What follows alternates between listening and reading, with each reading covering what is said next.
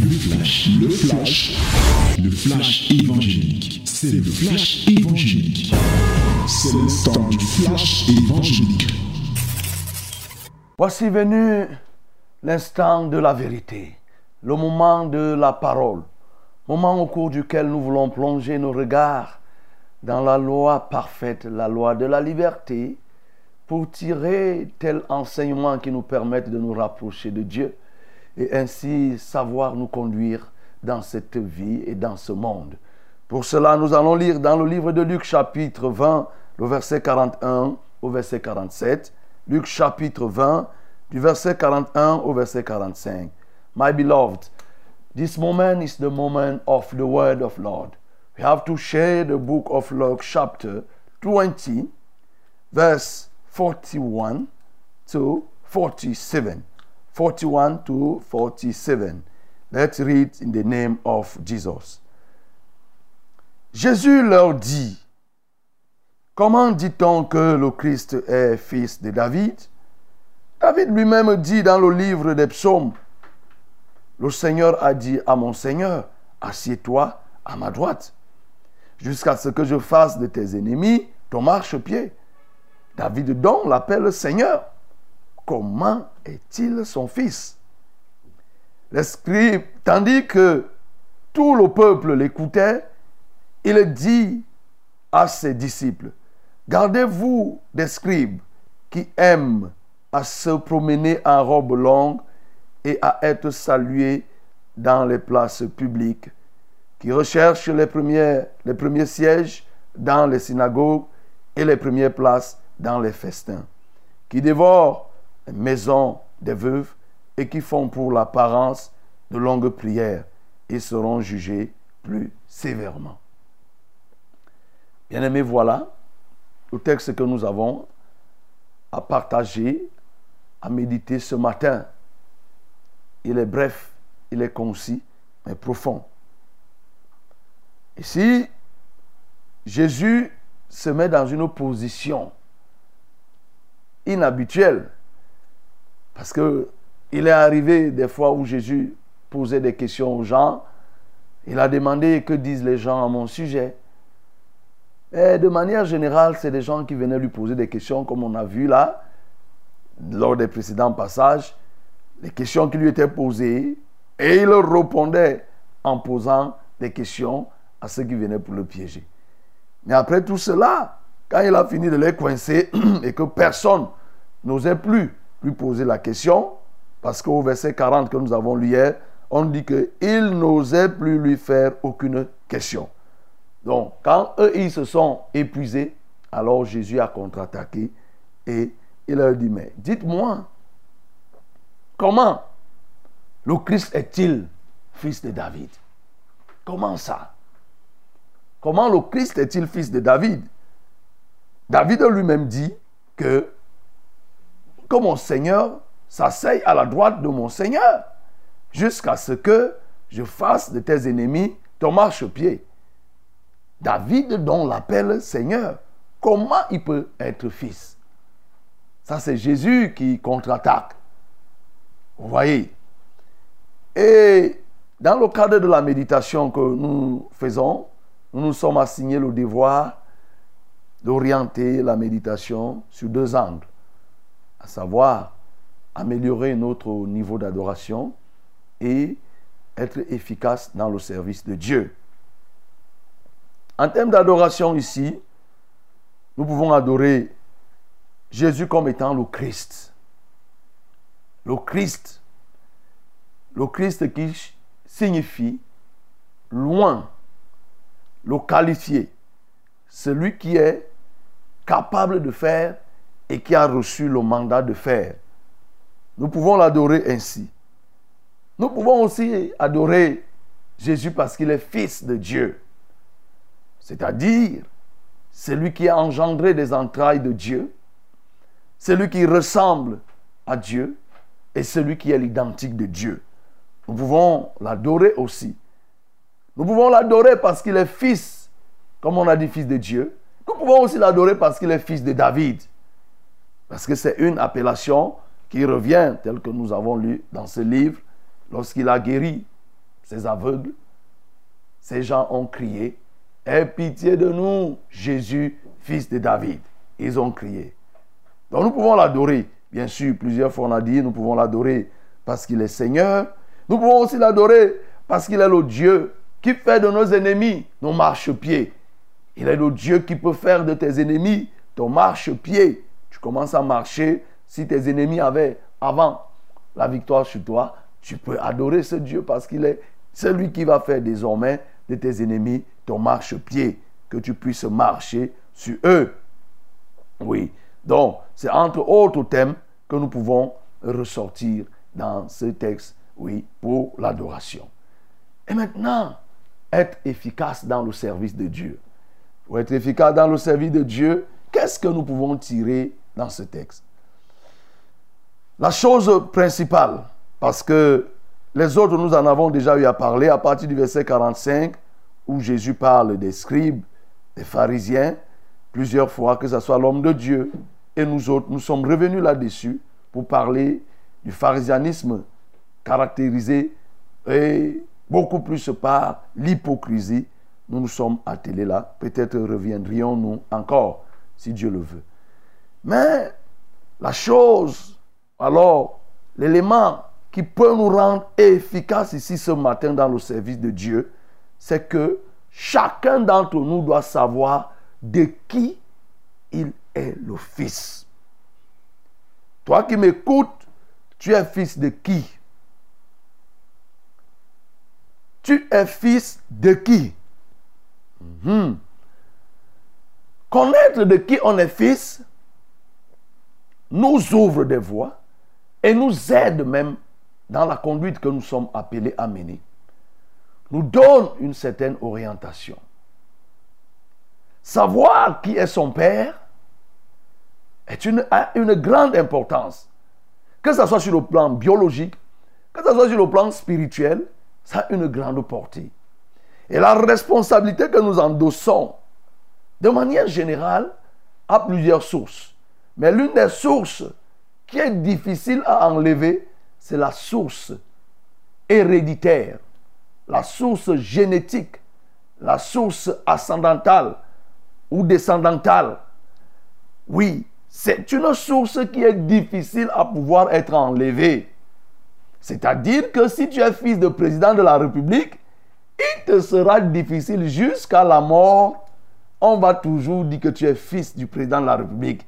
Si tu deviens même fou, on va dire que c'est le fils du président de la République qui est devenu fou les gens ne vont pas comprendre. Si tu parles même trop, on va dire que mais quel est le, fils du président de la République qui parle trop? Si tu gifles les gens en route, on va dire mais un fils du président de la République qui gifle. Si tu manges les beignets en route, on va dire que mais un fils du président de la République qui mange les beignets en route. Ça là, c'est lié à quoi?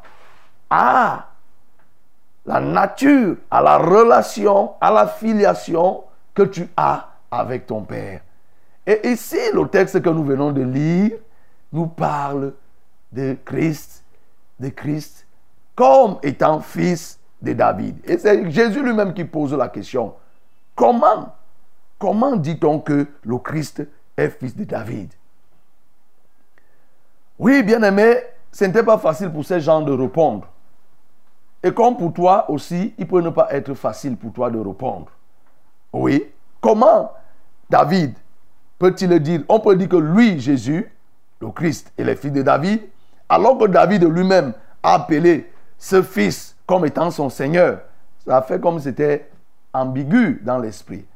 Mais en des termes simples, nous devons comprendre ici que, à l'époque, parce qu'il est bien de planter le décor, à l'époque, la filiation parentale avait une très grande importance. C'est-à-dire pour que tu sois reconnu, que tu sois accepté dans certains milieux, il fallait qu'on sache d'où tu viens. Mais mieux encore, qui est ton père? Et quand on parle de fils, on parle d'une descendance masculine, c'est-à-dire que d'un homme, d'un enfant mâle qui descend d'un père ou d'une mère. C'est pour ça, à ce moment-là, on va parler de fils. Parce que pour les filles, on parle de. Pour la gente féminine, on va parler de fille. Mais si on parle de fils, c'est-à-dire quelqu'un qui est né, qui est engendré. Et en ce temps, dès qu'on était en contact et quand il fallait se présenter, il fallait dire que je suis le fils de tel.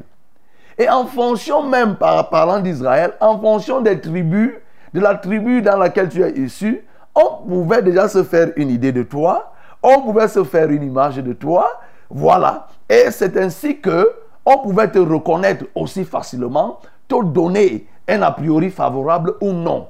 Donc il n'était pas possible de se tenir là et de dire tout simplement, je suis tel et je reste tranquille. Non, parce que les gens recherchaient le fil qu'il y ait à, à tes parents. Et nous avons pour exemple le cas de David ici, c'est David dont on parle. Quand on a amené David devant Saül, au moment où il devait prier, pour, il devait chanter pour que Saül soit guéri, mais il, Saül a demandé de qui est-il le fils? On lui a dit que non, son père c'est Isaïe. Oui, son père c'est Isaïe et il est descendant de la tribu de Judas. C'était des éléments qui étaient expliqués, ça ne se faisait pas au hasard. Donc, et on avait donc coutume d'appeler des gens par rapport à leur tribu, par rapport à leur père, et c'était pour identifier, faire le rapport. Et bien sûr, tu conviens avec moi que si ton père avait une mauvaise image et qu'on te rattachait à lui, on pouvait te juger par rapport à ton père. Et ici, s'agissant de Jésus, sur le plan biologique, sur le plan biologique, je, parle déjà de, biologique, au niveau biologique ou au niveau naturel, on ne parle pas de Joseph comme étant le Père, on ne dit pas Jésus-Christ, fils de Joseph, c'est-à-dire celui qui a été l'époux de Marie. On ne parle pas de lui parce qu'effectivement, Jésus n'est pas né biologiquement des entrailles de Joseph même pas des entrailles de Marie biologiquement, c'est tout un ventre qui a porté Jésus, c'est juste un canal. On parle de David. David ici, entre Jésus et David, voyez, lorsque vous lisez la généalogie dans le livre de Matthieu, vous voyez le nombre de générations qui séparent David de Jésus. C'est beaucoup, des dizaines et des dizaines de générations qui séparent Jésus de David. Mais on réussit à faire le lien entre Jésus, Christ et David au point de dire que David est son père. David est son père, pourquoi? Parce que David est de la tribu de Judas. Et quand nous lisons dans le livre de Genèse 49, à partir du verset 8 au verset 10, la première prophétie qui sera faite concernant le Messie nous parle déjà de la tribu de Judas. Et lorsqu'on parle de la tribu de Judas, on voit l'étoile qui brille au sein de cette tribu. Vous voyez, quand Jacob prophétisait, dans ces derniers jours, il a parlé de Judas. Il va dire que Judas aura la main sur la nuque de ses ennemis. Ses frères viendront se prosterner devant lui. Il aura le sceptre sur sa main. Il aura le sceptre sur sa main jusqu'à ce que vienne le Shiloh. Vous voyez, le Shiloh dont on parle là, c'est Jésus. C'est-à-dire l'envoyé de Dieu. Le Messie, c'est lui qui est un, qui est un. On parle donc du Shiloh. Et donc, on parlait de la tribu de Judas. Et dans la tribu de Judas, qui est sorti du lot dans cette tribu pour pouvoir en être le père de Jésus Nous savons que dans la tribu de Judas, il y a des gens qui ont quand même fait des choses qui étaient bonnes. Il y a quelqu'un comme Salomon, malgré qu'il s'est égaré à la fin. Il y a, il y a des gens comme les, les rois Ézéchias. Il y a des rois comme Asa qui se sont bien comportés. Mais ici, on ne dit pas Jésus-Christ fils d'Ézéchias, on ne dit pas Jésus-Christ fils de David, on ne dit pas Jésus-Christ fils d'Asa, on ne dit pas Jésus-Christ fils de Joas, on ne dit pas, on ne dit pas, on ne dit pas, mais on dit Jésus-Christ fils de David. Bien sûr parce que David, c'est lui l'homme selon le cœur de Dieu. Celui, le roi qui a marqué l'histoire de la royauté le roi multidimensionnel. C'est le roi qui a été prophète. C'est le roi qui a été sacrificateur en même temps. C'est le roi qui a été chanteur, psalmiste. C'est le grand guerrier. C'est pour ça que on va le rattacher à Jésus parce que il a prêché par le modèle. Il est tombé, mais par la grâce, il a été relevé. Mais il a montré par son zèle l'amour pour Dieu. Il s'est levé, il a combattu Goliath. Il a fait toutes ces choses, libéré Israël, ainsi de suite. C'est pour ça que quand on regarde dans toute la lignée de Judas, la personne avec qui on pouvait rattacher biologiquement, naturellement, Jésus-Christ ne pouvait être que euh, David. Et mais David lui-même appelle Jésus son Seigneur. Et ça nous permet de comprendre que sur le rapport biologique, Jésus-Christ est de la descendance de Judas, c'est-à-dire de David. Mais sur le rapport spirituel, David est de la descendance de Jésus-Christ. Gloire à Jésus. David, sur le rapport spirituel, il est de la descendance de Jésus. Parce que Jésus, qui est né des entrailles de Marie, ce n'est pas ce Jésus uniquement, ce n'est pas là. Jésus ne vient pas exister parce qu'il est né des entrailles de Marie. Jésus existe bel et bien avant. Avant qu'Abraham ne fût, je suis. Et lorsque nous lisons dans le livre de, Matthieu chapitre 1, on dit généalogie de Jésus-Christ, fils de David, fils d'Abraham. David, fils d'Abraham. Et Jésus va nous le dire. Quand nous lisons dans le livre de Jean chapitre 8 au verset 58, il dit avant qu'Abraham ne fût, je suis. Vous comprenez donc que David est venu, mais David est issu des entrailles de Jésus. C'est pourquoi ici, sur le rapport biologique, Jésus-Christ est de la descendance de Judas. Sur le rapport spirituel, David est de la descendance de Jésus. Parce qu'il a servi Dieu comme il fallait et il a marché comme Dieu a voulu. Alors, Jésus pose donc cette question pour que les gens comprennent. Parce que ces juifs, ces scribes, ces pharisiens ne comprenaient pas qui était Jésus. Concrètement, ils ne reconnaissaient pas que Jésus-Christ est fils de Dieu et est Dieu. Et nous savons qu'on a voulu le lapider pour cela. Ça a été l'une des raisons pour laquelle Jésus a été crucifié. Et donc quand Jésus leur pose cette question, c'est une question pleine de sagesse au point où il veut attirer leur attention pour dire que non, si vous m'appelez Jésus, fils de David, est-ce que vous savez en m'appelant comme ça que vous êtes en train de dire que je suis Dieu? Est-ce que vous, en m'appelant comme ça, est-ce que vous vous rendez même compte que je suis Dieu? Je suis Dieu. Quand vous dites que Jésus-Christ, fils de David, alors que David lui-même m'appelle son Seigneur, vous reconnaissez ipso facto que moi, je suis Dieu. Et donc, ces gens ne pouvaient pas comprendre. Vous voyez, bien aimé.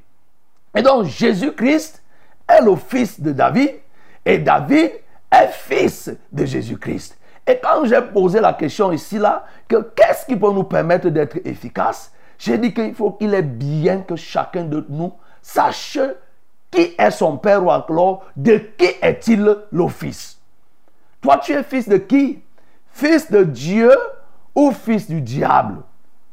Ça, c'est sur le plan spirituel. Quand on revient même, on va te poser la question de savoir, de savoir, tu es fils de qui? Toujours sur le plan spirituel. Tu es fils de qui? Ton père spirituel, c'est qui? Parce qu'aujourd'hui, nous retrouvons une caste de personnes sans père spirituel. Il y a beaucoup de Melchisedec, des faux Melchisedec, si vous me permettez l'expression. Les faux Melchisedec, c'est qui? C'est ces personnes qui n'ont pas de généalogie spirituelle. On nous dit que Melchisedec, celui auprès de qui Abraham avait payé la dîme de tout, n'avait, un homme sans généalogie.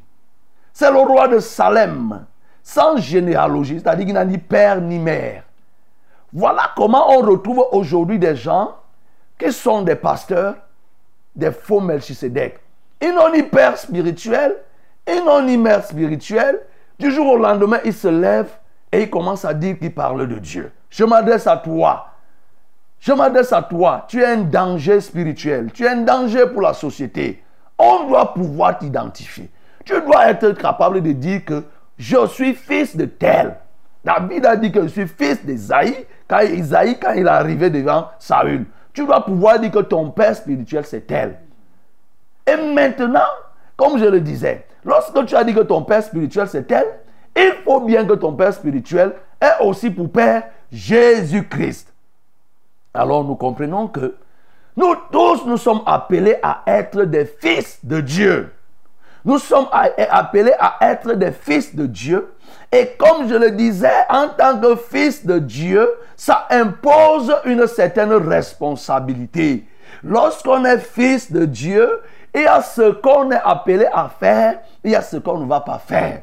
Il y a un comportement qu'on aura et un autre qu'on n'aura pas. En fonction de la famille dans laquelle on est issu, il y a une conduite, il y a une posture que nous devons avoir. Lorsqu'on est fils de président de la République, il y a des milieux qu'on ne fréquente pas. Et lorsqu'on doit les fréquenter, il y a des dispositions qui sont prises. Lorsqu'on est fils de chef d'État, il y a tout un arsenal de sécurité qui est à notre côté. Il y a une éducation que nous recevons. Il y a une manière de faire que nous devons avoir. Bien-aimé, écoute-moi. Si tu es fils de Dieu, tu es enfant de Dieu et que tu reconnais que Dieu est ton Père, effectivement, tu dois savoir comment tu dois te comporter. Il y a un comportement de ceux qui sont appelés les fils de Dieu. Ils ne se comportent pas comme tout le monde. Ils ne se comportent pas comme n'importe qui. Malheureusement, les hommes, les femmes qui disent être des fils de Dieu, leur bataille et leur défi, c'est de vouloir se comporter comme le reste du monde. Les fils de Dieu sont ceux qui marchent selon la volonté de Dieu. Les fils de Dieu sont ceux qui sont conduits par l'Esprit de Dieu, ceux qui respectent Dieu et ceux qui aiment Dieu sont ceux qui pratiquent sa volonté et qui pratiquent ses commandements. Et voici ce que la Bible me dit parlant des fils. Comment ils doivent se conduire dans le livre de 2 Corinthiens chapitre 6 à partir du verset 14. Il dit, ne vous mettez pas avec les infidèles sous un joug étranger car quel rapport y a-t-il entre la justice et l'iniquité? Ou qu'y a-t-il de commun entre la, justice, la lumière et les ténèbres? Donc écoute-moi très bien. Voilà comment un fils de Dieu doit être. Si tu appartiens à la lignée de Jésus, si tu appartiens à la famille spirituelle de Christ, voilà comment tu dois te comporter. Quel accord y a-t-il entre Christ et Bélial? Ou quelle part a le fidèle avec l'infidèle? Quel rapport y a-t-il entre le temple de Dieu et les idoles? Car nous sommes le temple de Dieu, du Dieu vivant. Comme Dieu l'a dit, j'habiterai et je marcherai au milieu d'eux. Je serai leur Dieu et ils seront mon peuple. C'est pourquoi sortez du milieu d'eux. Séparez-vous, dit le Seigneur. Ne touchez pas à ce qui est impur. Je vous accueillerai. Je serai pour vous un père et vous serez pour moi des fils et des filles, dit le Seigneur Tout-Puissant. Amen. Voilà comment un enfant qui est fils, un enfant de Dieu qui est fils de Dieu, c'est-à-dire engendré des entrailles spirituelles de Dieu, se comporte. Voilà comment il se conduit. Il fait quoi? Il sort de ces milieux où on, on adore les idoles. Il sort de ces milieux où on se prosterne devant les statues. Il sort de ces milieux où on ment, où on triche, où on vole, où on boit le sang humain, où on se prostitue, où on fait toutes sortes de péchés. Il sort pour venir et il est accueilli. Comme l'enfant prodigue est revenu vers son père, il va être accueilli par son père. C'est pourquoi, bien aimé, ce matin, tu dois, pour être efficace, te poser cette question de savoir de qui suis-je le fils? Si je suis fils, je dis que je suis fils de Dieu, alors voilà comment je dois me conduire. Et si je suis fils du diable, voilà, je continue à servir comme le diable demande que je serve. Et la différence qui s'établit, c'est que quoi? Les fils de Dieu sont conduits par l'Esprit de Dieu. Les fils du diable sont conduits par l'Esprit du diable. C'est eux qui se livrent à toutes sortes de méchanceté, à toutes sortes de souillures. Donc, bien aimé, si tu comprends qui est ton Père, il y a ce que tu ne peux plus faire. Si je sais que mon Père est Dieu, si je sais que mon Père est le Père de la sainteté, si je sais que mon Père est le Père de la vérité, alors il faut que je marche selon la vérité. Il ne faut pas que je me compromette. Il faut que je marche selon que Dieu veut. Et donc, c'est ce que Jésus est en train de dire à ces gens. Voyez, vous ne comprenez pas qui je suis. Vous m'appelez fils de David, mais comprenez que le fils de David là, c'est le père de David. Je suis le père de David, c'est moi qui ai engendré, David est issu de mes entrailles. Et si vous me reconnaissez comme le fils de David, alors reconnaissez-moi comme David m'a reconnu. David m'a reconnu comme Seigneur. C'est pourquoi ce matin, bien-aimé, toi qui dis partout que je suis enfant de Dieu, je veux que tu reconnaisses effectivement ce matin que Jésus-Christ est ton Seigneur, que Jésus-Christ est Seigneur de ta vie, c'est-à-dire celui qui domine sur ta vie, celui qui est la source de ton salut. Ce n'est non plus le marabout, ça ne sera plus le marabout, ça ne sera plus telle autre personne, tel gourou, telle secte qui te procurera de la force et même des entrées matérielles, c'est Jésus-Christ. David a reconnu qu'il est, qu'il a un Seigneur. Et ce Seigneur, c'est Jésus-Christ. C'est lui qui tient le sceptre, c'est-à-dire le bâton de commandement. C'est lui qui tient, oui, la mesure pour battre et pour conduire. C'est lui qui est devant et nous le suivons. Ce matin, il faut que tu prennes cette décision pour que tu te comportes comme David. Que David, qui comme David, qui a reconnu que Jésus-Christ est, ton, est son Seigneur. Reconnais ce matin que Jésus est ton Seigneur. Et c'est alors qu'il pourra faire de tes ennemis ton marchepied. Il va te donner une position qui sera cette position de domination. Cette position de domination telle il est, telle nous sommes. En tant que ses fils, il nous donne la capacité de dominer. Oui, bien-aimé, ne résiste pas. Ne résiste pas ce matin de devenir fils de Dieu et d'appeler Jésus comme ton Seigneur. Non pas uniquement par les paroles, mais par des actes. Bien-aimé, voilà la leçon fondamentale que tu dois tirer ce matin. L'élément qui va t'aider à être efficace. Efficace dans le service. Comme tu sais que tu es désormais fils de tel, comporte-toi ainsi. Oui, ne te, ne, te, ne, te, comporte pas comme les fils de la mêlée. Un fils de Dieu, c'est un fils qui ne parle pas n'importe comment. Le fils du président, nous avons un fils du président. Nous ne savons, tu as déjà écouté la voix du fils du président, de notre président. Tu as déjà écouté sa voix. J'ai dit, tu as déjà écouté sa voix. Tu ne connais même pas sa voix. Tu ne connais pas. Mais ça, là, c'est parce qu'il est fils de président. Toi, tu n'es pas fils de président. Il est fils de président, tu ne connais même pas voix, tu ne connais pas son timbre vocal. Mais oui, parce qu'il est fils de président. Mais toi, tu es le fils du président des présidents. Tu parles n'importe comment. Tu injuries les gens. Tu bagarres en route. Tu te, tu te déshabilles devant n'importe quel homme. Tu te déshabilles devant n'importe quelle femme. Tu bois la boisson. Tu voles, tu triches. Et tu dis que tu es fils de qui? Bien-aimé, écoute-moi ce matin et repens-toi.